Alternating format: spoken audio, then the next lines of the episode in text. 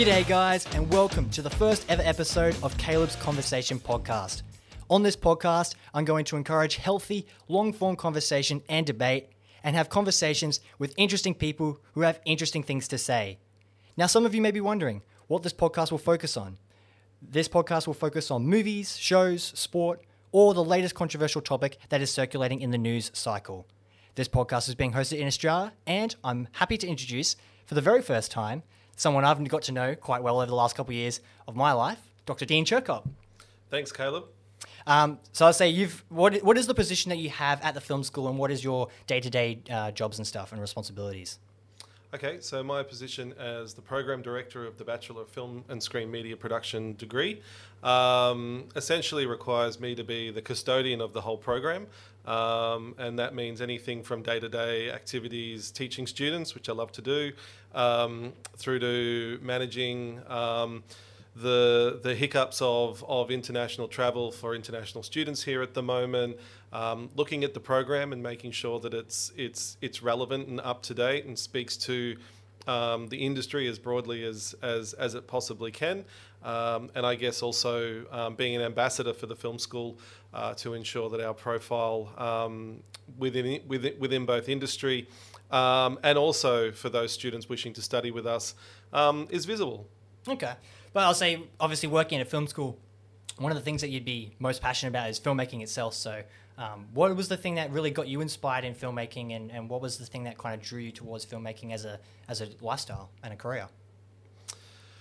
Uh, that's a complicated and and long, you know, um, extrapolated answer I would have to provide for that. But look, the short form is.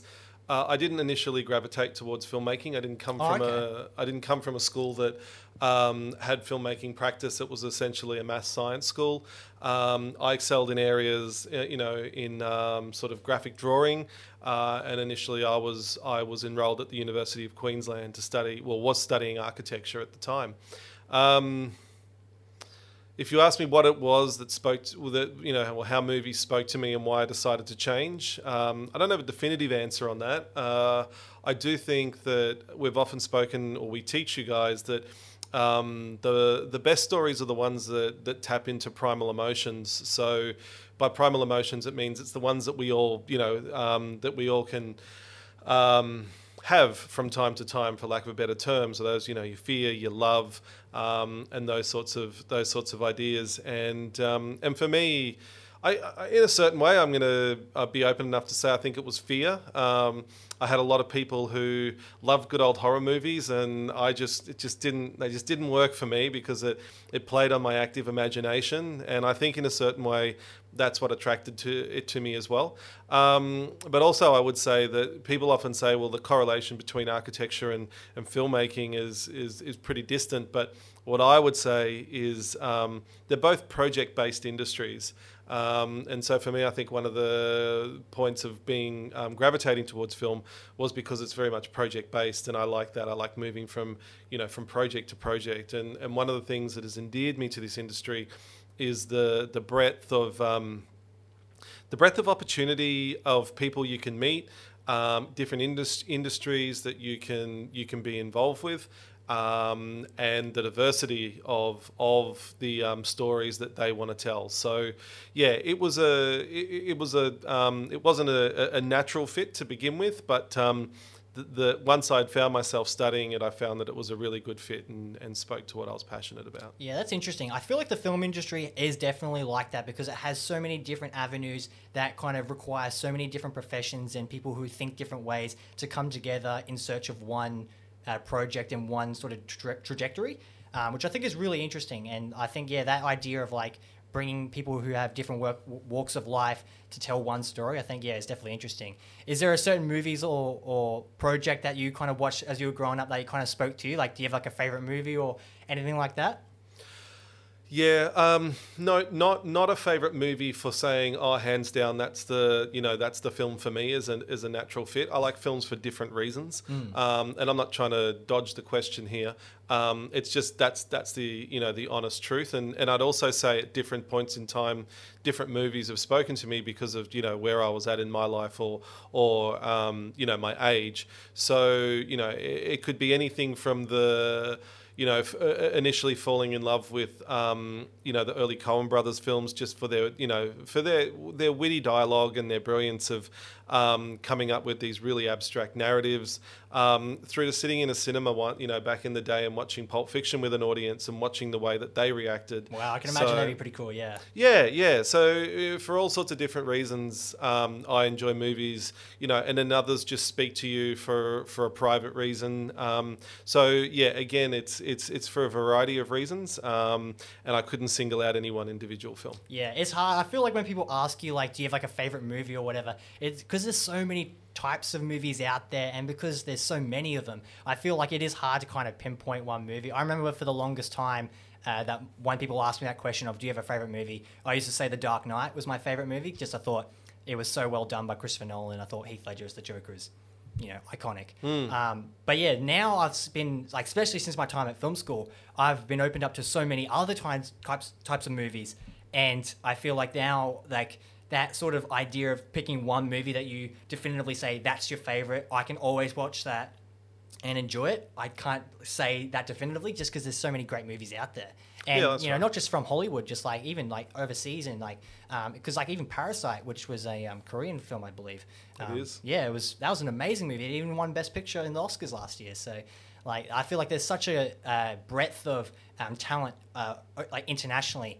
Um, so yeah, when you when you someone asks you what's your favorite movie, I, I understand. Yeah, it's a tough question to answer, uh, especially nowadays because there's so many movies. Um, And also, just quickly on that, because of the breadth of cinema as well. I mean, you know, you can you can sit there and, and reflect on on sort of the let's call it the tentpole um, Hollywood productions with the large budgets, but at the same time, there's a lot of great indie cinema kicking about. Um, and look, the one thing I don't want to be dismissive of, which I'm also I'd like to champion, is um, the great Australian cinema out there at the moment that just doesn't seem to be capturing the audience that it deserves. Yeah, it's strange how yeah Australian cinema. I feel like there's a stigma around it. Like almost like anyone, anytime anyone hears about an Australian um, project, there's almost like a oh like it's already not going to be good. Just because I, I don't know why, but there just seems to be a stigma around Australian cinema, and it just doesn't seem that it has that prestige like a lot of the Hollywood or stuff even from like the UK and stuff has. Um, why But do you think that is though? Well, no. My question to you on that, Caleb, is that what you know? What is it that that you've said you think there is a stigma to it? Like, is that something within your generation? That, I think so. Yeah, I'll say uh, even just the conversations with people that are my age or uh, even younger than myself. Um, anytime like you mention Australian film, for the for the most part, it's like what are an what is an Australian film? Like they can't really like list any because there's not really any tent poles that you can really think of. Um, we're not in the we're not in the tentpole market because we just don't have the. yeah, we're a lot more niche that. than that. Yeah. Yeah, yeah. Um, and uh, what I what I would be saying is is that um, you know I've always done the comparative analysis against Australian music, which seems to fri- um, thrive locally, and so I don't know why, um, with respect to that. That creative practice arena um, of music and, and film, that film has had this had this stigma attached to it. Now I do know that you know making a film versus making a making an album, there's a significant budgetary difference, um, and equally the stakes um, with respect and, and also how to release it. And that's not me then judging one against the other, but it, I have noticed probably for about the last 20 plus years that Australian music doesn't have the same stigma attached to it that you just identified. Um, I'm unsure. How can I say it? I've I've never been able to drill down on research, uh, you know, through I guess just a, a canvassing of a, of audience. I think for for someone like yourself, who is aware of Australian cinema, um, the the idea of the the stigma is something that's probably uh, come about with um, how can I best describe this? It's come about with uh, an awareness that the the cinema is there and the certain films are probably not speaking to you the way that other other cinemas do. Um, but that aside. The general public, which is the main audience for cinema, like Absolutely, yeah. you know, you can't you can't expect just film enthusiasts or cinephiles to be the the audience for a film. So that's the catchment I would put you in. Um, the general public just don't know the films are there, and that's the hard part. I agree. I think marketing is a huge thing. That's the big thing that I feel like Australian cinema is also competing with is a lot of the Hollywood stuff, which has these multi-million dollar productions and stuff, but then they also have multi-hundred million dollar marketing campaigns as well, where you have bus ads, you know, commercials on YouTube and various social media things. That's what they have to compete with. So of course everyone's going to know what the latest, I don't know, Marvel movie is or the latest, you know, King Kong movie or whatever because they get so many ads for it and they know about it because it's everywhere in sort of the zeitgeist. Whereas an Australian movie, I feel like it's very much difficult. It's so much more difficult for it to get out there and for people to be aware of it because they don't have the same amount of money pumped into these marketing campaigns. So yeah, I think it's a hard thing that they have to deal with, but again, when you're dealing with such a smaller audience and a niche audience, um, I feel like yeah, it is harder to kind of reach out and get a large, uh, not only national but international audience as well. Yeah, look, there's a great book by a woman um, by the name of Lynda Obst called um, "Sleepless in Hollywood: An Introduction to the New Abnormal," and um, it's a it's a wonderful read. For I'm not here spruiking it, by the way. It's just a book that if you're um, if you love, I love reading books about how films are made and the process and the um, uh, the different contexts, um, both on a business and a cultural, um, at any point in time, both on a business level and a cultural level, that then informs the type of films that are being made.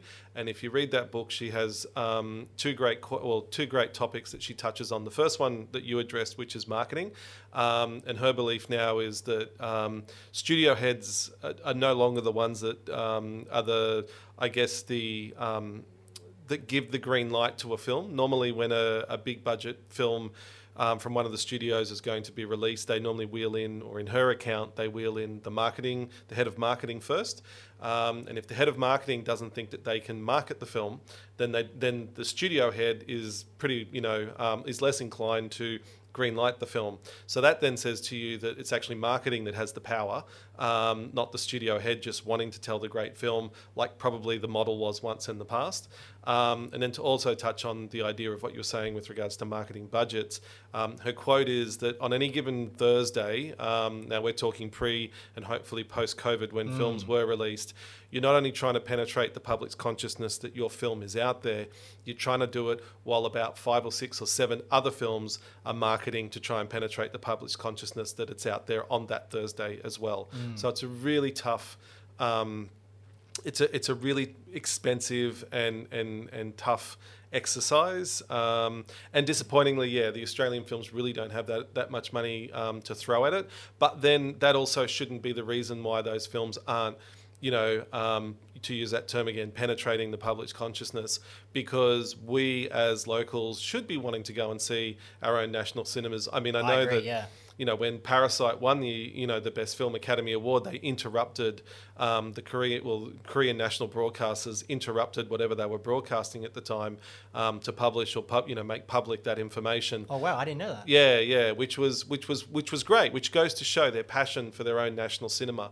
Um, and what I guess for me is, you know, like when I look back and you know, I can I can mention an actor like you know Geoffrey Rush, who you'd hi- hold in high esteem, but you know uh, what disappoints me is that you know talking pre pre noughties to even sort of your generation um, about films in the 90s like Shine that really started to pave a way for Australians and also um, that, you know, let's say Oscar recognition of, of films um, does exist in this country, but a lot of people aren't aware of it.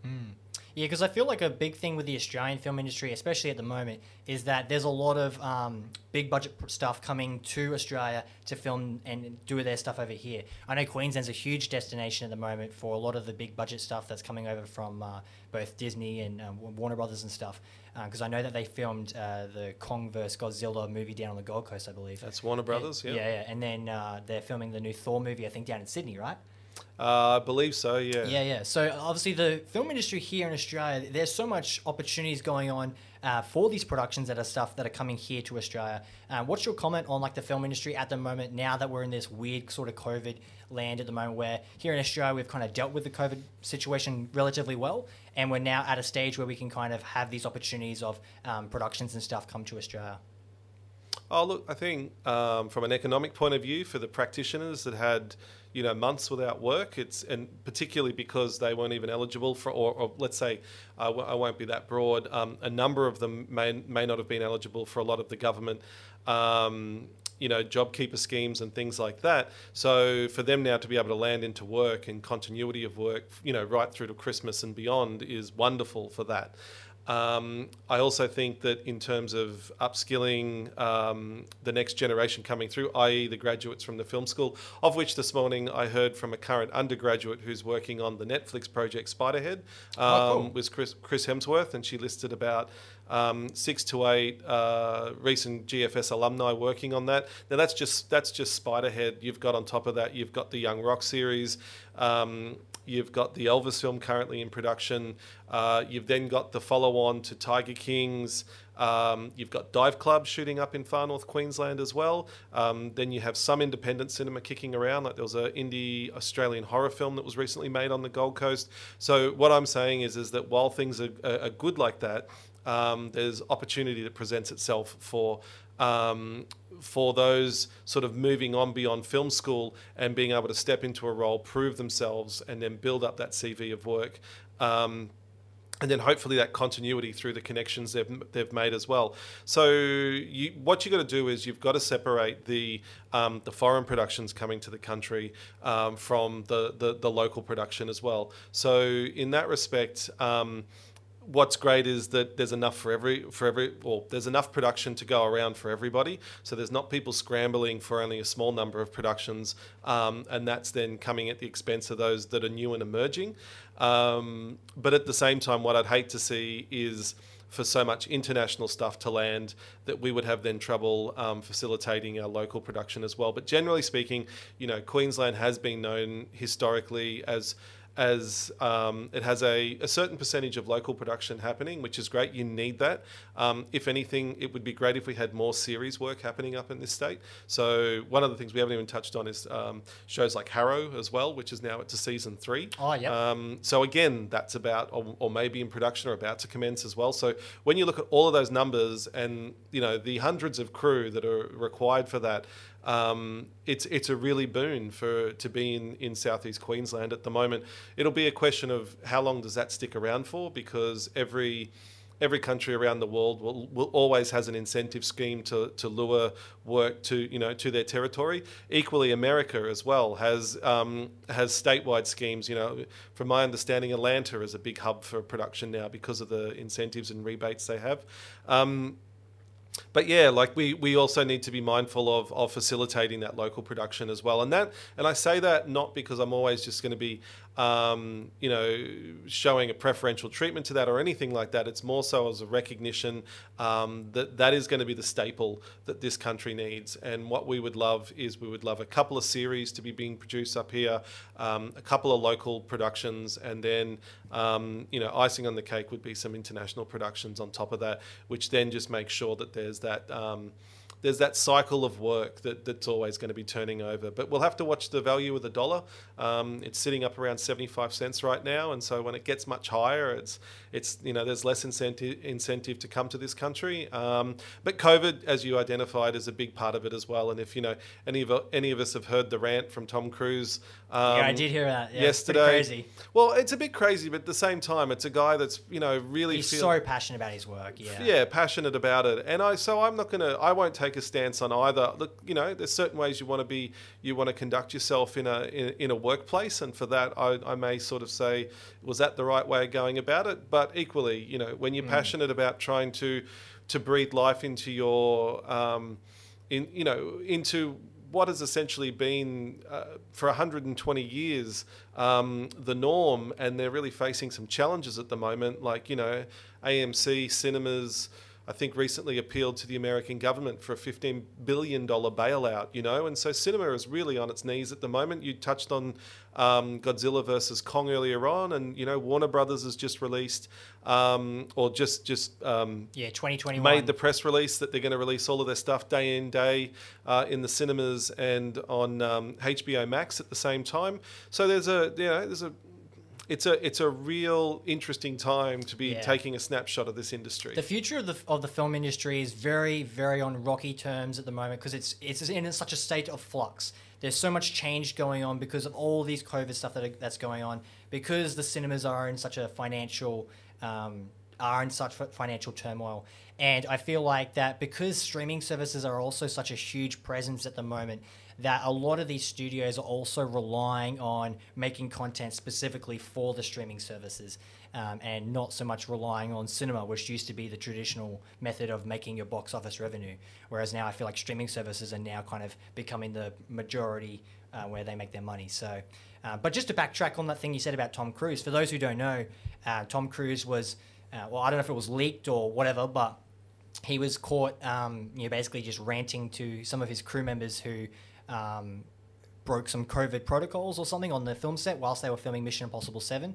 And uh, basically, he was just getting angry and said that, you know, basically, we need to make sure that we're doing this correctly so that we can keep this production going so that no one loses their jobs and that type of, type of stuff. So, um, yeah, it was definitely a very passionate and a very uh, enthusiastic rant.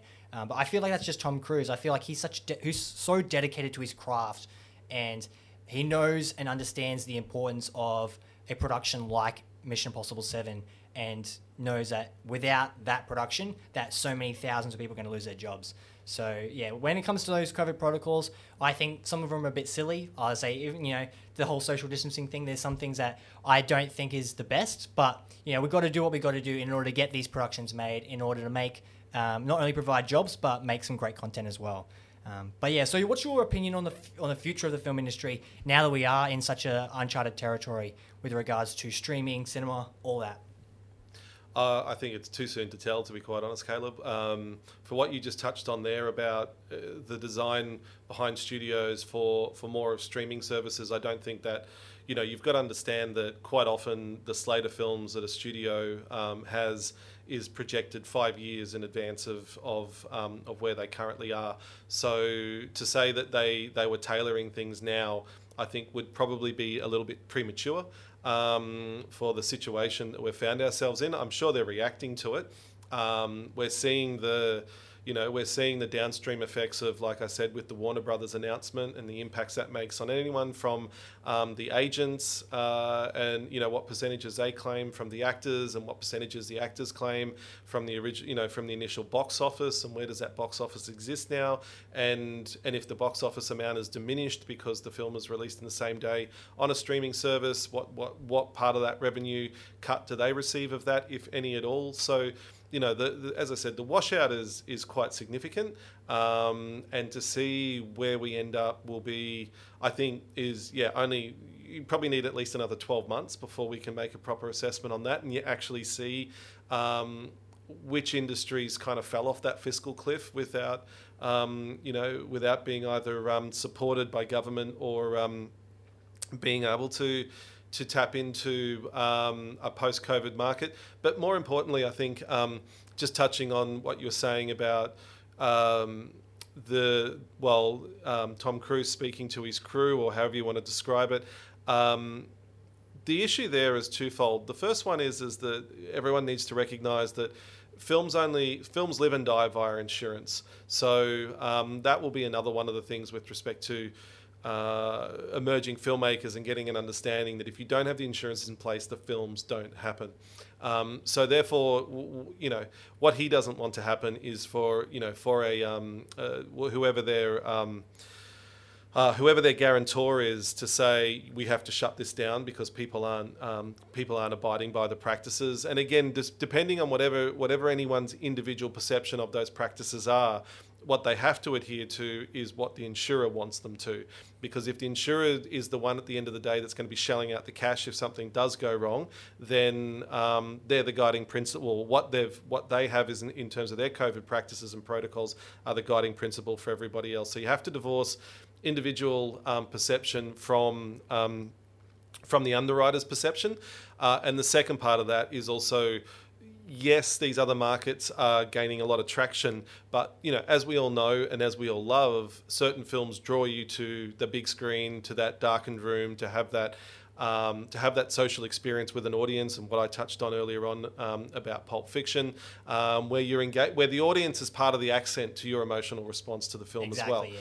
So, in that respect, a lot of the films that are that are tailored to that market um, are going to live and breathe by what happens over the next say 12 months and so for that it is going to be um, it is it, it is going to be a really interesting time to see. I mean, I look at, let's just reflect on one other, I don't know why we're thematically now aligning ourselves with Tom Cruise, but, you know, I, I, I have seen the, the, the several trailers that have been released for the new Top Gun. Mm. Um, and that is not a film to be watching, you know, in your living room. I 100% agree. So for that, you have to say that there, there needs to be the industry needs to survive because if the studios fall over and you know a lot of them are in you know sort of delicate positions these days and if they fall over those sorts of films aren't going to get made anymore and so uh, you then have to say to yourself well um, do we want to see that disappear and if we and if we don't I hope not. Yeah, so if we don't, what we need to do is we need to um, be really broad-minded about what we can support and when we can, and as and as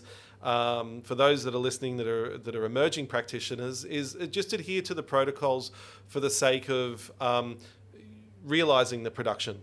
Um, because otherwise, if you can't do that, you can't release the film. And if you can't release the film, you can't put bums on seats. Um, and if you can't do that, then the cinemas are going to fall over. And when they fall over, um, the rest of the, you know, it's just a domino effect. 100%, yeah. I'll say it's definitely an interesting future, but I'll say let's change gears it's been an interesting past. This last year at the Griffith Film School has been crazy. It's been a very rocky road, and it's been tough to get through a lot of our like overcome a lot of the challenges that we've faced. But we did it. I feel like for the most part, the third year grad uh, grad slate did really well and um, accomplished a lot of what they set out to. So obviously, the GFS film, the Griffith Film School is um, has a really great program and does a lot of great things. Uh, what about GFS um, as a film school here in Queensland? Uh, makes it stand out as compared to other film schools here in Queensland and uh, in Australia as well?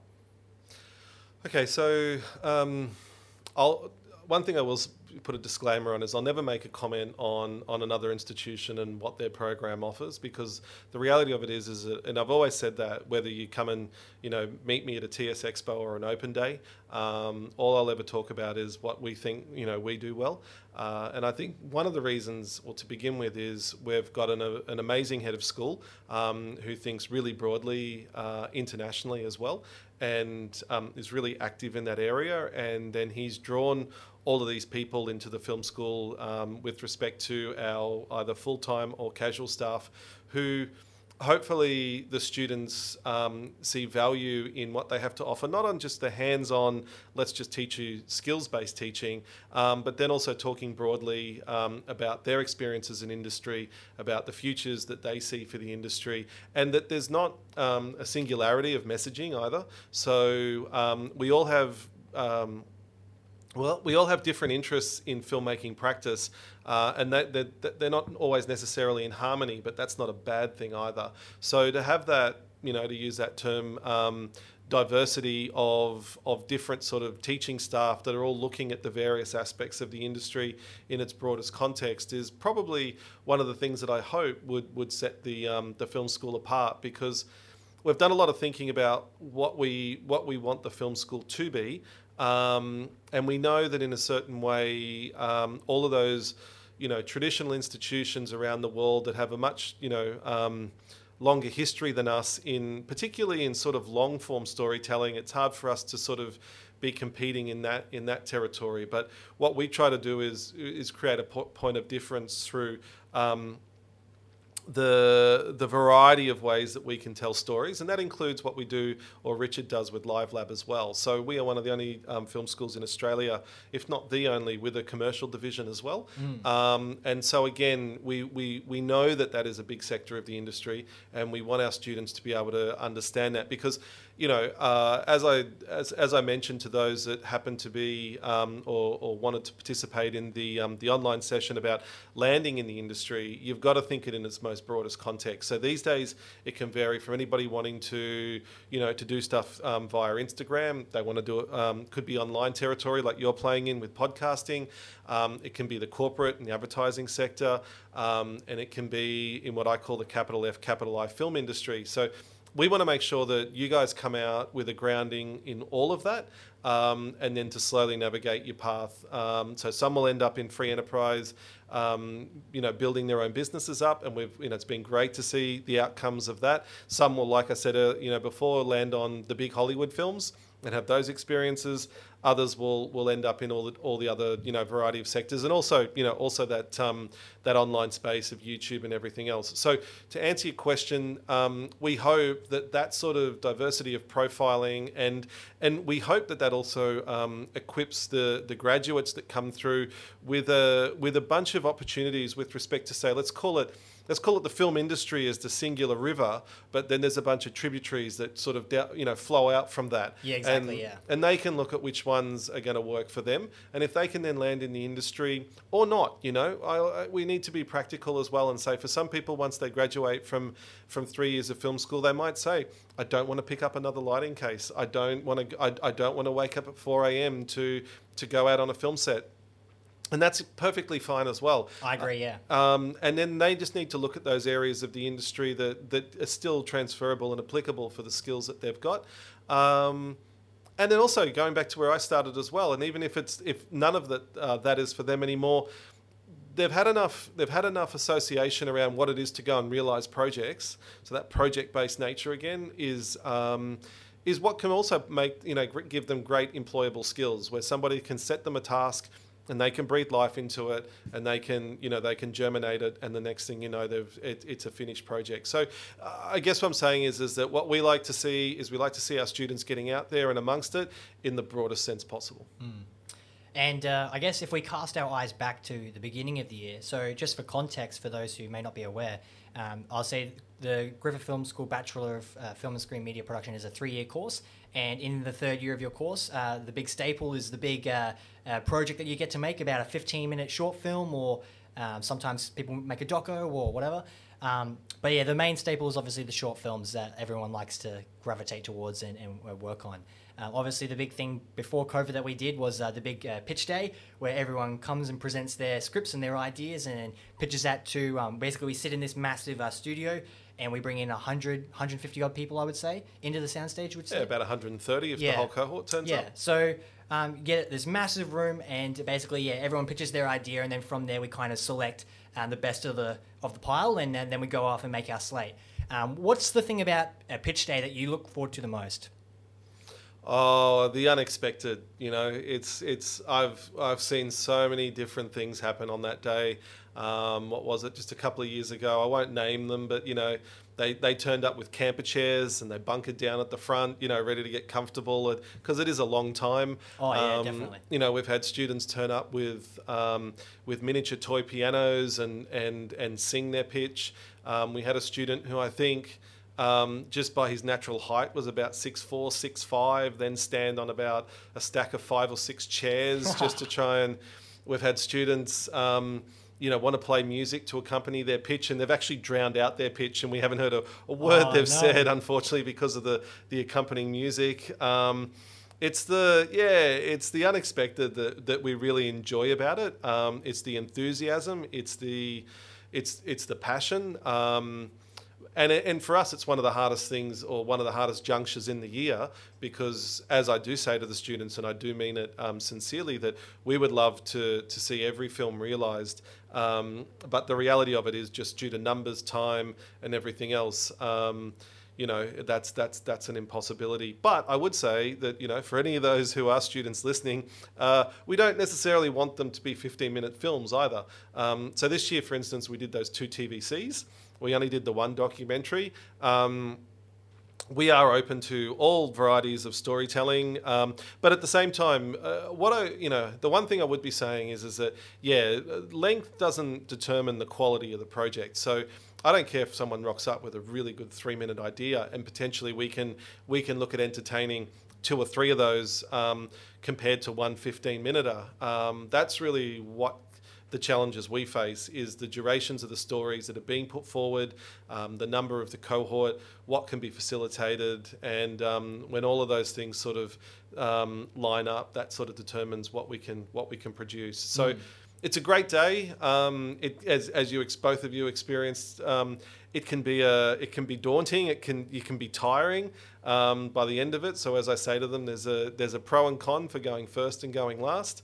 Um, yeah, but for me, it's always the uh, the unexpected. That uh, I remember also another student one day just got up and said, "I want to make a nightmare," and I thought, "Oh, what a great way to you know open up your your, your opening line for um, for your pitch." So I learn a lot. Like that that'd be the other thing too is that um, the one thing that those who you know for those who teach at the film school are always constantly on our feet because we're learning from you guys and. Um, yeah, on any given year for what's being pitched, we're we're learning too. Well, that's great, yeah, when you have that sort of back and forth of learning and understanding, because obviously we come here to learn so much about filmmaking, and you guys give us that opportunity and stuff like that of pitching in front of you know hundred odd people. It's yeah, as you say, it's daunting, but it's it's certainly something that definitely allows you to express your idea in a way that is not normal. And if you can express your idea in in front of a group of people that are listening and, and excited to hear what you have to say, then yeah, that's definitely a good learning opportunity. I feel for people uh, who even that, that may not have that sort of inclination and and, and or may have the apprehension of speaking in front of people and stuff like that. Because yeah, public speaking is a big fear for a lot of people, um, which isn't surprising. But um, obviously, from then we then go through and pick uh, the best. Uh, I think ten or eleven projects. I think we pick. I would I'd, I'd, interrupt and say the most.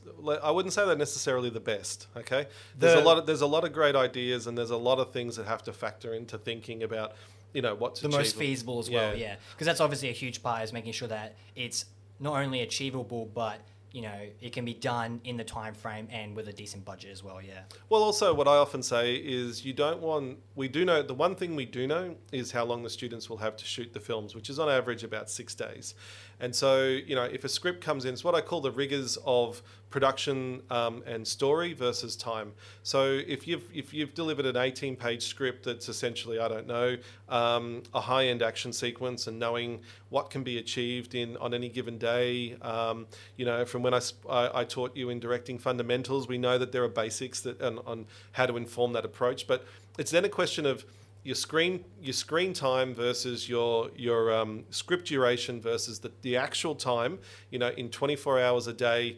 Also um, uh, adhering to workplace workplace health and safety conditions to be able to realize the film in a way that does justice to the story. Now if you have competing interests um, we have to be conscious of that because we have enough experience to know that um, it's probably not the forum for that film to be made, and it might be better off, um, you know, as a postgraduate exercise or something else. So yeah, there's, it, it isn't it isn't us just going these are the best ideas and let's go.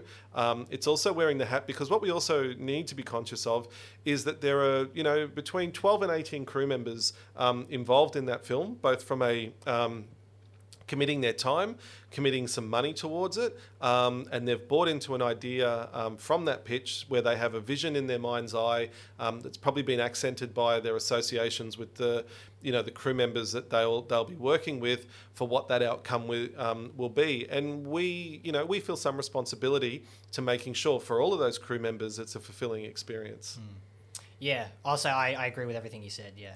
Um, another thing that I guess was interesting around this time frame was this was obviously before COVID came along. Um, once COVID came into the news cycle and you started it started becoming more of a thing that people were taking seriously, what were your initial thoughts? Like, did you think this is like the end of the world sort of thing, or what, what were your initial thoughts when uh, COVID hit the news cycle?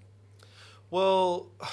I, I, actually really have a distinct memory of the first, um, uh, the first, well, let's say news broadcast that I had heard about it, um, and at that stage it wasn't. It, you know, it didn't have the profile that it, it has now. And and I actually spoke to a friend of mine who had just had a newborn, and I said, "Oh, I just saw this thing on, on the news about um, uh, a potential virus." And, and and again, the research didn't um, sort of indicate then about who would who who potentially um, you know could be well, susceptible. Suffer, susceptible, suffer health issues, what, what, whatever you want to describe it. Um, so I was just looking out for somebody who had a nine month old baby and thinking, well, you know, just um, keep that on your radar. As um, uh, well, look, you know, as as things started to blow up in the media, and, and we got a real understanding of the impact that this was having on a uh, in a bunch of different territories around the world, I was wearing two caps then. So I was wearing my program director's cap, um, you know, and also keeping in mind that we just rolled out a new program um, for the first time in 2020 at the film school. Uh, that you know, the third year graduate slate and also how we were going to facilitate teaching. So there are a bunch of different moving parts. Um, with respect to, let's just talk about the third year production.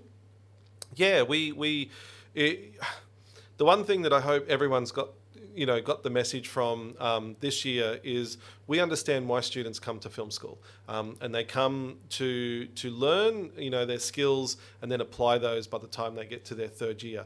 So for me um, I always want to deliver on the promise of the premise to use a film to use a film term. And and I knew that this was going to be um, difficult this year. And, and also, you've got to remember, we're working within the framework of an institution um, that, that at the end of the year, students want to finish so that they can be awarded the degree, um, you know, receive the learning outcomes that, that would speak to them um, with respect to their, their growth and, and, and maturity through the program. And so, yeah, I, I guess to begin with, when everything went into lockdown, I, I didn't, you know, there wasn't a master plan or anything like that. We really were just taking things on um, on on on face value and what we were getting told. I think it's safe to say we were figuring it out as we were going along, and not Yeah. just the film school, but the whole world. Oh yeah, for sure, for sure. And so yeah, but you know, as as as we started to sort of work out ways to, to facilitate things, and and we could see that, and so you know, then we're taking information from um, those industry practitioners that landed landed back in early, and and and looking at the processes they put in pl- place. We realised that. Um, it was possible. But I guess the, the one thing I would commend the class of 2020 on is actually really adhering to those um, to those protocols that were put in place, and they weren't dismissive of oh yeah look once we leave campus we'll just do whatever we want. Um, the um, the behind the scenes video that was produced for the end of year graduate screenings, you know, as much as it pulls on the heartstrings, it's also a demonstration of the adherence that the cohort made to those um, to those protocols, and that that allowed us to facilitate the production. And again, going back to it. Um, the idea that insurance was the you know um, was the deal breaker, and so we could prove to the industry. So with regards to the protocols and stuff like that, who i- like who is the one that comes up with that? Is that a Queensland government thing, or is that something the film school devised specifically? Oh, it's a mix of everything. So Screen Queensland published um, the um, what was it? The, the the guilds of Australia came up. There was a big um, there was a big Zoom session with with basically the national film industry looking at looking at. You know, practices that they wanted to put forward. We were taking um, advice from COVID safety officers that had actually gone back into production, and we were we were trying to find the delicate balance. And it's a bit like what we do with safety, um, is we know that in a certain way, a student production doesn't have all of the the budgetary, um, you know, just the budget full stop that they can throw at something to reach the ambition of say industry with respects to stunts and safety. But we'll try and find that middle ground that allows them to facilitate it and come home safe but not you know not hemorrhage themselves financially. And it was the same thing here as well, where we just turned around and went, okay, here's what industry's doing. Um, where's the middle ground for what our, our students can can reasonably do, um, and at the same time not jeopardize their health, and at the same time you know not not jeopardize the health of the actors or the locations that they were visiting. And with all those combinations, we come up with a plan. Um, I, I never thought I'd, I never imagined that I'd be passing a, a federal government infectious disease control, um, you know, um, induction this year, but here I did it. Um, yeah, I can imagine there's a bunch of different inductions and things you have to do and all that type of stuff. Yeah, but once you've got all of that information at hand, you then look at what you know um, we've imparted onto you guys and say, okay, well, hand on heart, we think we've met best practice. Off you go. Um, please listen to what we've had to say, which you did, and we got the outcome we wanted. What were some of the challenges that we faced um, in regards to getting uh, us back into production mode and getting us ready for principal photography? What were the things that we um, had to overcome uh, in order to get that authorized and ready to go? Oh, look, well, you know, there's a. Um, we had to we had to come up with a you know um, an induction and a protocol that the, the university would look at and and look at the advice we had taken for Is the it. university like an upper level above the film school, or Well, it's a yeah, well. At the end of the day, um, the the film school is a is a school within the greater university, and there's a hierarchical um, you know um, structure to that. And and again with um, with with different um, you know insurances in place to make sure that you guys as students are never put in you know in harm's way and um, and so for that yeah we we do have to make sure that Um, and, and, and, and again, because of the variety, you know, whether it be medicine, whether it be engineering, whether it be criminology, whether it be law, um, each one's different. And so when they look at what the film school does, um, you know, quite often the response is, "You do what? Like, you know, you send students." I didn't, I didn't even know a border existed between South Australia and Queensland until a group of film school students went out to shoot there in Thargomindah. Wow. Um, you know, we've had students go to the French Pyrenees, New Zealand, um, you name it, and that's not a normal practice for a lot of the other different programs. So first of all, we need to show to them that we understand what we're doing, um, and that we've you know taken advice from industry, and that we believe that we're meeting best practice, and for them to sort of you know, at least not necessarily completely get it, but at the same time, sort of uh, respect that the the people that have have put that in place um, know what they're doing and be able to sign off on it and move forward from there. Yeah, so just so I can get like a visual idea of like the hierarchy. So there's like a there's a Griffith University upper body level, and then there's the film school, and then is there like you underneath or like? Well, no, no. So there's there's there's Griffith University. Because I can imagine like there'd be so many like sort of steps that you have to go through in various stages in order to get like permission and sort of thing from various different people. Like I can imagine it's like a kind of too many cooks in the kitchen sort of thing. No, look, all I'd say is um, it, it, it, it just has to happen at what we refer to as a group level. Okay. So the group for us is arts, education, and law. Um, and therefore, um, the, the heads of that, which are the, the deans, um, are the ones that look at what you know take well look at what we're presenting. Um, they make an informed decision. Um, they also make an assessment of, of of us as the school and what we've done historically, and and and it's it's about trust and faith at the same time, Caleb. So, um, but that's about as as high up as it needs to go. But but in addition to that, then also, if you want to say what were the challenges with the film school, is that we're also taking advice from um, from the university with respect to return to campus, with respect to face to face teaching, and as you know, those who return to campus relatively early, you'll all remember how quiet the building was, how we were all Very on ten. quiet. Yeah, Yep, we it was all, almost a ghost town. Yep, we're all on tender hooks about you know sanitizing hands and about maintaining social distances or distancing and who's wearing masks and how many people are in a room and would there be would it be taught online or would it not be? So all that all, all of that advice comes from a central point. Um, all of the more nuanced, um, let's call it practice based stuff, um, is really coming from the individual school. Yeah, I agree, and I think that's an important thing that we have to state is that there's so many moving parts, especially in an organization like this. In order to get everything ready to go and then making sure it's moving efficiently, there needs to be certain things that are put in place in order to make sure that everyone's not only doing it safely, but making sure we're also doing it the best way that we can. And I think that's important for people to understand is that yeah, there is so many different levels, and you know a simple thing might not be easily accomplished. And yeah, like there was little things like you know like for example for casting, like that was something I was directly involved in. Um, one of the big things that we had to get sorted for casting was obviously acquiring rooms and uh, getting like a, a, space that we could bring in actors to conduct auditions and stuff like that. And just, that just seems like a, such a simple task of, oh, just pick a room and then we'll go from there. But something as simple as that needed to go through the rigorous, okay, can we get that building uh, authorized? Can we get this room? What rooms can we have? How many people are in the building? That sort of thing. And I feel like, yeah, just even simple things like that um, in this sort of, uh, you know, pandemic world that we lived in, uh, yeah, it was very important that we made sure that we followed the correct steps in order to do things that were um, safe for everyone.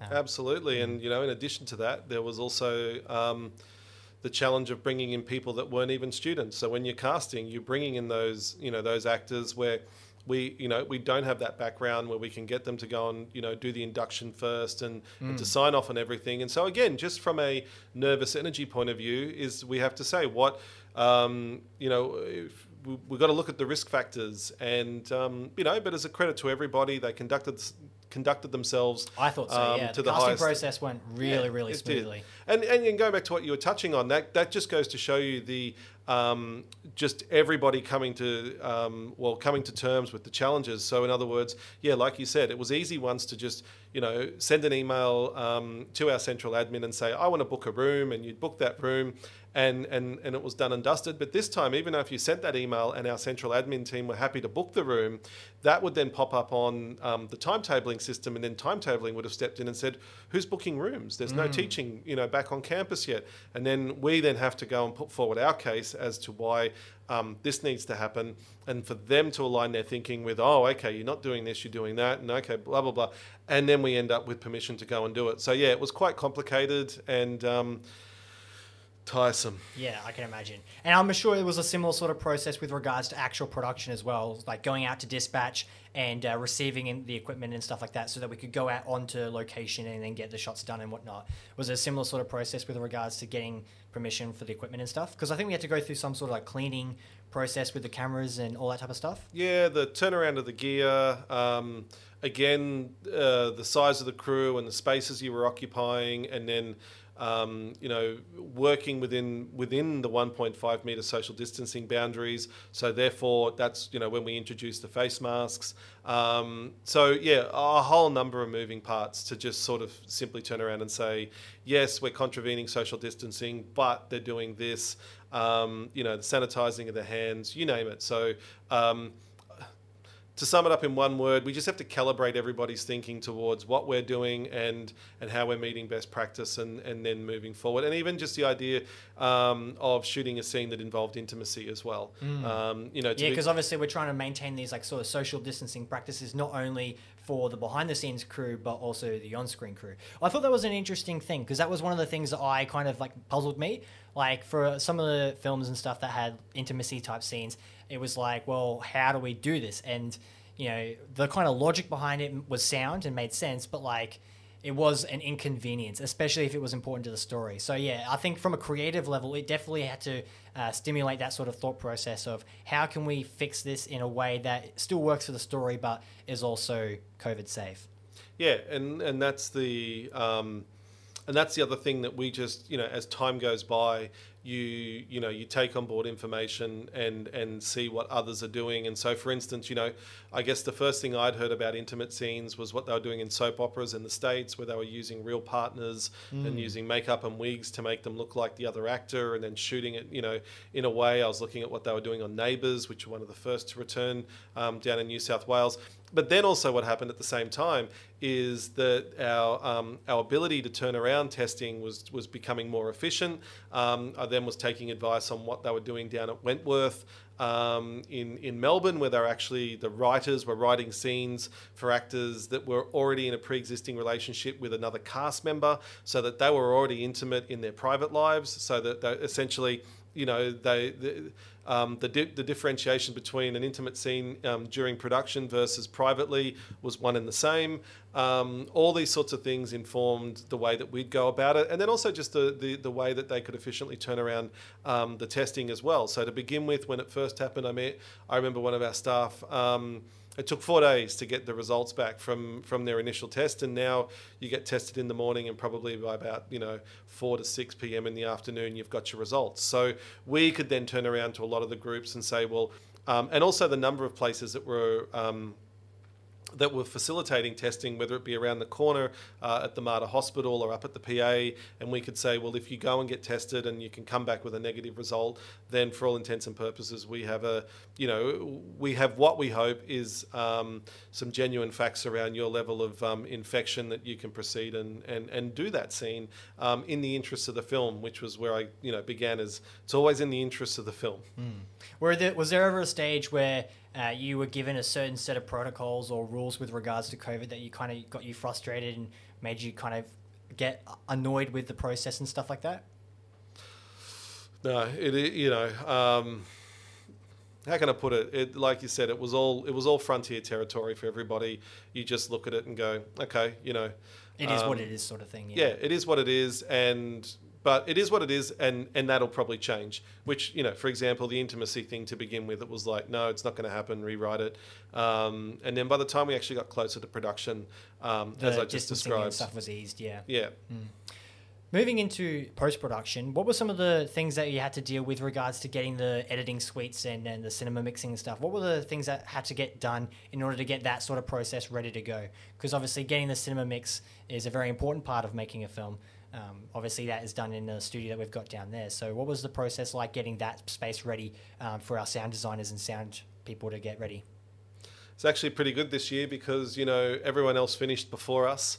Um, so with with the delays on on production um, and also the delay with you guys, you know, I think most of the other courses finished about five weeks before the third year capstone film finished, um, and I for one was was envious of that. I'll be honest with you because I was really needing a break.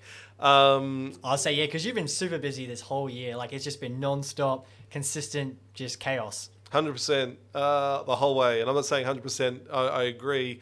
That's that's the term I'll use um, in terms of the the mental load for this year. Uh, so yeah, that that actually afforded us the the fact that a lot of the spaces weren't being used as heavily as they normally would be. So it wasn't probably a, a challenging prospect.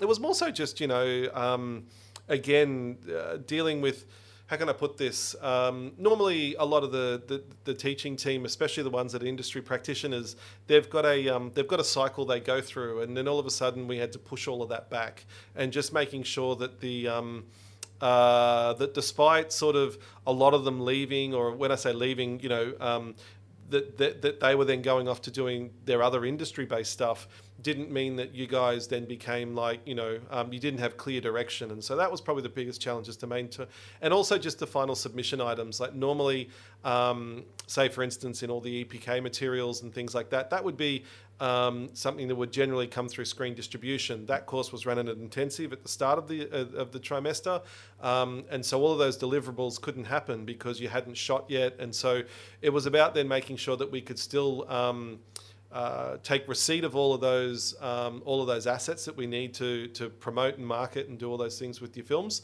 um, but without having an assessment um, item pegged to it. So that's probably they were more of the challenges realistically. What's the day to day look like for you? Obviously, as you would say, you were super busy throughout this whole year. What's some of the day to day responsibilities that you had to deal with throughout this whole COVID process? Oh, I no. Was it just too broad to, to kind of yeah, pinpoint? Yeah, it's too it's, there's too much. And look, but I'm I, uh, how can I say it? Um, to use one of my colleagues' favourite terms, I'm not Robin Robinson Crusoe on this. Every other staff member had the challenges. Um, we were. Yeah, it's anything from general production um, issues right through to you know international students traveling back home. And, you know, several members of your cohort went back home, and then it's like, well, how do they still achieve their um, a fulfilling program outcome um, that they bought into when they first came to the film school and being and, and recognizing that. So the the scope is just broad, and I can never second guess what's going to land on my lap on any given day. What is the one thing that has taught you most about the filmmaking uh, industry and making movies uh, this year? What's the, been the one thing that's really that you've taken away from it? Uh, uh the one thing. If you could pinpoint it down to just one specific thing. Oh, I, I, okay. The one what's taught me, um, never under uh, never underestimate the determination of a film crew to go out and realize and achieve, you know, what they set out to. And I mean that. Um, you, you the single-mindedness, which is what I admire about film production and film production students, is their determination to to realize whatever it is in their mind's eye. Um, you know, when I say, you could say, oh, I've been taught, you know, the fundamentals of infectious disease control. Like none of that's uh, anything that I, I, I, you know, how can I say, speaks to me. Yeah. Um, this probably was the year that, um, for the most part, and even looking at some of the productions whereby, you know, I won't single anything out, but you know, uh, they had they had specific challenges with locations um, where they just couldn't get access because of these um, really cautious times that we were living in, but they still went, you know what, we're, get, we're, we're, we're going to realize a film. A lot of other people would give up. Okay, so that determination of a filmmaker to say, no, come hell or high water, we're, we're going to get there. That's um, having tenacity is a huge part of being a filmmaker. Yeah, oh, it is, it is, and um, so I, I, wouldn't say I necessarily learnt that. I would say it was confirmed rather, than, but and and for that, um, that's probably the most that says, yeah, uh, that's what I that's what I love about film school students is that is that it can be challenging at times when we say no you can't do that um, but at the same time it, it, it goes to show their tenacity to use your turn of phrase um, to get there in the end. After everything you've gone through this year, what would be one piece of advice you'd give to not only current filmmakers but future filmmakers going forward? Oh gee, um, just keep producing original ideas. Uh, the idea, like to quote um, David Puttnam, who, who who delivers one of the courses for us, as he says, you know, once the film industry used to be from the outside in. So in other words, the outside was a barrier um, that was determined by equipment. Uh, so you know, were you shooting on film, um, budgets, things like that, and um, access to say high end post and, and all those sorts of things. You know, DaVinci Resolve, which you guys can download for free now, and uh, with the absence of just the the um, the noise reduction um, plugin, you can you know you can access. It was once a you know hundred and twenty thousand dollar plus piece of software. All of that's accessible for you guys. So it's no longer from the outside in. You you've got access to the gear. Now it's from the inside out. Um, you can you know you can be a um, you can be a YouTuber, you can be an Instagrammer, you can you can go and shoot something on a low budget that looks like it's a million dollars. So it, it the, the you know the um, the way that the film production um, has changed, but to cut through, it's got to be an original idea where an audience it speaks to the audience.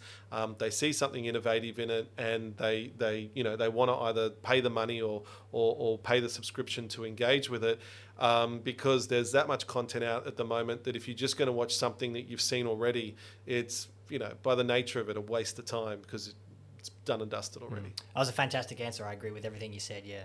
Uh, another thing I wanted to talk to you about was uh, a personal project that you've been working on, uh, Film School the Musical. Um, this is something you've been working on for how long now? Oh, look, it's it's been a it's been a pet project for a, a, couple of years, and you know, excuse my language, for shits and giggles.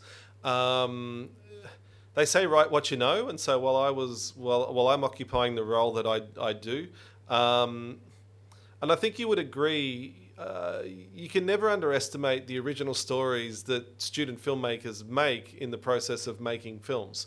So there was a moment, um, you know, just a number of years ago where we went, I don't think I can write stories this good, like, you know, some of the original ideas that were coming through. Um, for lack of a better description, I remember sitting down with a student once who, you know, had some you know some reasonable physical bruising that I I I had immediately assumed was something to do with a you know potentially a, a, domestic violence or or some form of like violent you know sort of thing going on at the home and I I wanted to speak to them and you know and he turned around and said oh what? This oh okay yeah yeah what's going on with my bruising? And I went yeah well what what are you okay? Is everything all right at home? And he was like oh yeah, yeah this is I'm just cage fighting on weekends. Oh and, wow okay. and I was like that makes much more sense now. Why? Why? why well, you, you cage fighting? He's like, yeah, yeah. I'm like, well, why are you doing that? And he goes, oh, I raise money for my grad film. Um, oh, which, that's so cool. yeah, and I was just like, oh, this is just so far from the connections that I wanted. But but what I'm saying there is is that you know, in terms of the the uniqueness of that sort of you know situation, you just go, I don't know if I could come up with stories that good, and so we look the musical idea was just a whimsical yeah what is it thing. what is it about like what does it focus on and what's kind of the, the general gist of it well, the general gist of it is is that you know if if if it sees anything further than this proof of concept episode, um, it is a you know it is a snapshot of a of a year that students go through uh, in the production of their films, but the the rich vein that we really fa- we found with it is it's the idea of what we can play with with the concept of the fourth wall. So when you're making a film, like I I don't know, I I, I love one of the, okay. So to go back to what you said, what sort of films do you like? I like reading books about the making of films, and I love watching films about the making of films as yeah, well. Yeah, I love that sort of behind the scenes documentary type yeah. stuff. I love that as well. Yeah. So you know, my a recommendation, hopefully for those you know, and even for yourselves. Um, uh, American Movie, which is a great doco about the making of Coven, um, this low budget uh, independent black and white film. Um, the Player, uh, there's a great film with Bruce Willis in it that apparently is then mirrored on the life of Alec Baldwin with Robert De Niro. I've forgotten the title of that one. Um, Day for Night, all of these sorts of films. You know, you've got the Jaws poster up here. Um, there's a there's a great there's a great book called The Jaws Log, which was the making of that. Um, and there's also a documentary you can find on YouTube Yes, on YouTube, days. yeah. Yeah, the star, the shark is still swimming. Um, so all of these things speak to me of the, the like the, the films that I like to watch. Um, so we thought we'd do that within the, the world of the, the film school universe. But what I think could potentially be the unique, you know, sort of point to step off from with that is that, like I just said before, the idea of where that fourth wall boundary exists um, within that universe, because you know, in in the in the pilot episode, um, the the the students arrive at film school um, for orientation, and they they step into the soundstage to um, to look at a crew and watch a production. Um, but they then become the production, and Ah, so cool. it's about inverting. It's about inverting where that and and you know the characters then orate their own narrative. You know, so it's very um, it's very self-referential. Um, Is it like narration and stuff, or yeah, like the opening lyric is um, We are the story, no behind the scenes. The characters and journey are our hopes and dreams. Ah, And then they turn into the and then they turn into the musical moment. Um, and that happens between when action's called and when cut's called. And so the the creative freedom you have within that is what I think is probably um, the original part of, of the idea. And then um, it's just a question now of whether or not other people see any merit well, in what's the what, what was it that drew you about to it being a musical specifically? Like you could have gone down like a, making just a traditional kind Yeah, behind the scenes yeah. movie. What what what was about the musical and the songs and stuff that kind of was like that's what I want to go with. Um, again, that was probably just a whimsical idea, and I'll, I'll attribute it to a student um, who recently this year actually won won a uh, Australian Writers Guild, Guild award. I remember in second year coming up to him and saying, "Oh, you're going to pitch something for, for third year," and he was like, oh, "I don't know, yeah, I'm a, maybe film school the musical," and we all got a laugh out of it and everything else. Um, and then as we were as we were going through the years of, as I said, experiencing these unique stories, um, we'd often sort of, you know, when I say we, some of the teaching team go, "Oh, that's another one for film school the musical," just as a snap to sort of Oh, like, okay, so it's like a know, kind of in joke uh, yeah, amongst the faculty. Yeah, okay. and when I say that, it's not in any way, shape, or form meant to make a mockery of, of what we do and and the, and, No, and course, the yeah, institution in, in and of itself. I think it's a fun, cool idea. Yeah. Yeah. So, but then eventually, um, uh, I remember pitching it to you know a few close industry friends of mine, and one of them's a very talented um, songwriter and composer, and we thought. Um, yeah, we'd like to play in that arena, and one of the things I think is probably like there's two moments in it. First of all, um, I didn't want it to be a step kick, step tap type musical. So, um, you know, I, I, so that would for me fall into the realm of say something like a La La Land, which is a, which is, you know, for for some audiences is a great film, but it wasn't sort of a musical idea that I was really particularly fond of. Um, but I remember sitting in the cinema and watching Rocketman, and Yes, that was a great movie. So when I saw that I, and the creative freedoms that they were playing with with the musical moments, again is where I went, ah, this is what we could be having some fun with as well. Okay, yeah, I can visualize that now. That's really cool. Yeah, and the other thing is if it, if it manages to go any further is we, we imagine that every episode will have a, a different um, musical style. So we don't want it to be again just that that that sort of okay, let's let's play in I don't know whether it be a, a, a pop forum or whether it be a sort of like you know 50s you know a la Grease or something like that. We you know every episode we'll we'll drift from like the first episode um, I kind of pegged as being kind of Europop as where we, we were grounded in.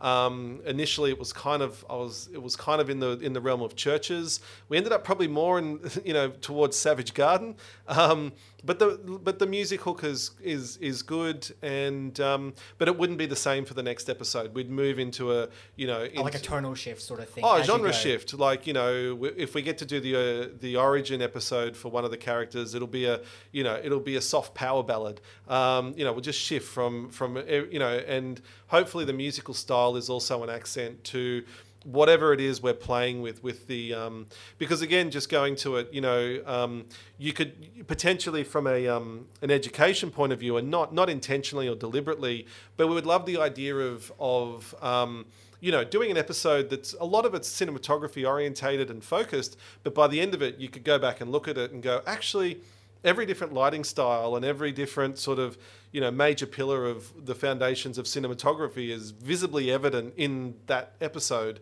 but it just wasn't overt.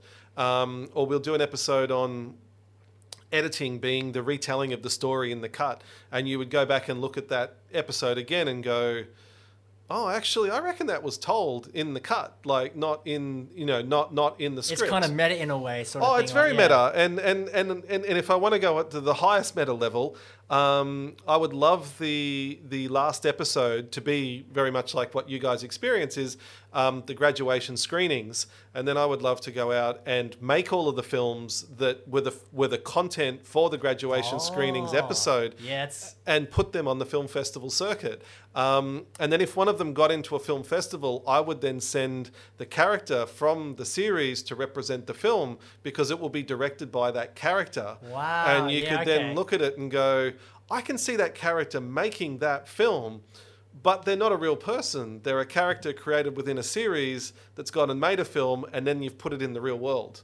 I can imagine an audience really getting wrapped up in that and having it a hurts lot your of fun brain. with it. Yeah, Yeah, yeah. That's so cool. Yeah. So, what's the plan with it then? So, is it obviously it's a proof of concept project. Mm-hmm. So the idea is just trying to get it working and then see who can kind of get it up and running. Because is it a long form or is it short form episodes? Oh no, we'd be short form. So look, and the other thing is duration is there's no longer durations. You, you know, like again, when things were wedded to broadcast half hours or TV hours um, or 90 minute features or what have you, we know now with the with the SVOD services that they're flexible and open to anything. We want we want it to be as long as it should be to to maintain the audience's um, interests. Um, we do think we know our audience, which is you know students that are either wanting to study at film school or have been at film school and can reflect back on it and sort of fondly, um, you know, sort of identify. Have been a bit of nostalgia. Yeah, thing. yeah, identify with that. And um, yeah, like any project these days, we've just got to put it out to the universe and, and, and hopefully, you know, it's we're no, you know, it's no different to any filmmaker. Look, you either sell it at the script stage or create the proof of concept. We've decided for the proof of concept because we were afforded an opportunity at the start of the year that allowed us to go and do that. Um, we do hope that the ideas in and of themselves um, stand up. Um, and yeah, just like whether it be J.K. Rowling out there shopping a manuscript called Harry Potter and being rejected 20 times and then finding one publisher, um, we're in the same catchment as everybody else. Oh, so that's the, the funny thing is that like it, you can have a great idea and someone may not pick up on that idea straight away, but if you find the right person or the right outlet, it, it can just spark and then turn into something massive. So yeah, I, I wish you the best of luck with it. Honestly, it sounds like a really cool and groovy concept. Um, so and I, I definitely tune in for it. Um, but is there anything you wanted to promote or anything besides um, Film School the Musical? Like, is there anything else that you wanted to get out there, like social medias or anything like that? No, no. Well, we've, uh, I, you know, I'm a, I'm a, I, I'm, I'm in that catchment that doesn't engage a lot in social media, but I'm kind of having to at the moment. So there is a. I feel like it's becoming more and more of a social necessity for a lot of people. Oh yeah, it is. Um, so yeah, the musical has its own Insta now, so you can go and you can follow it on that if you want. What's it- what's the app? Film School the Musical. Film School the Musical. There you go. Um, and uh, yeah, well, and yeah, the more support we can get around it, uh, hopefully, yeah, the the um, the greater interest people can show in it too. But anyway, we'll see. As I said, I'll the the universe will decide, and we'll we'll do our best to. Um, profile it in front of the right people and and it'll it'll all be a question of timing you know that's that's just the reality Timing's such a huge part. It's all about being in the right place at the right time with the right people. Yep. And that's when magic has happened. Exactly. magic happens. Um, last question before we wrap up today. If there's one thing about the film industry that you could change, what would it be? Um, oh, that's a that's a tough one. What would you change about the film industry? Um, yeah, I, I don't know if I have a ready-made. Well, not even ready-made. I don't know if I can. It's it's such a broad question though, Caleb. So when I'll you, say, well, I'll, I'll answer my own question then, I guess. The one thing that, if I could change one thing about the film industry, is the reliance on reaching a deadline and a release date. I feel like so many times a movie gets released and not finished. There's so many times where we have a deadline that we have to meet, and if we don't reach the deadline, then the artistic vision is compromised. And I feel like if we had a bit more flexibility with regards to um, reaching a deadline and being able to reach a artistic vision and uh, accomplish what the filmmakers are after, then uh, that'd be the one thing. Yeah, I'd hope we could change. Yeah, so that's interesting. So I, I'm going to address that question, or your what? Um, sorry, not the question. Your statement there. The hard thing there, and this is what I'd say, just even reflecting on the third years with us, if we, if you don't have an assessment deadline or you don't have a fixed shoot window, people you know what I mean? Like it just becomes fluid and nothing ever gets done. Mm. So the more that you and and so with respect to the film industry, I get that you know you battle the rigors of what an artistic vision is, but at the same time, you've got to understand that if you're a studio and you're about to go and bankroll a project for you know whether you're you know Screen Australia throwing five million or or um, let's say Warner Brothers throwing 60 million, or Revolution, or whomever it is, all the different partners that have bought into the project um, to, to finance it, at a certain point in time, um, they need to start to, to, to see a return on their investment um, because there's huge, you know, huge stakes. Of Um, course, yeah. So in that instance, and also what they've got to do is they've got they've got to quarantine a release window. So they've got to look at everything else that's that's being released and sort of plan. Let's say in 2024 Christmas, this is a film that's going to land, and this is Universal's you know foray into a tent you know uh, a Christmas tent pole or a July um, or or a July re- release window as well that's your finish line that you run towards because if you don't land in that release window, then um, and there's the other adage in the film industry: if you can't be best, be first. Um, if you can't be best, if you can't be best, be first. Full stop. Sorry, that was what I was about to say. Yeah. And we also, um, you're also probably familiar with the the notion of twin films. Okay, so and there's a lot of instances where very similar films get released at similar times. So if I go back to that adage of if you can't be best, be first, there are people that will often go. We know another studio is producing something similar to us. We're going to get it out first. Now, whether we're best, who knows? We'll, you know, the market will decide that. But if we don't and we're second and the other one was best, then we may really blow our money on this. So there's a lot of competing interests that make those deadlines um, really, really precious.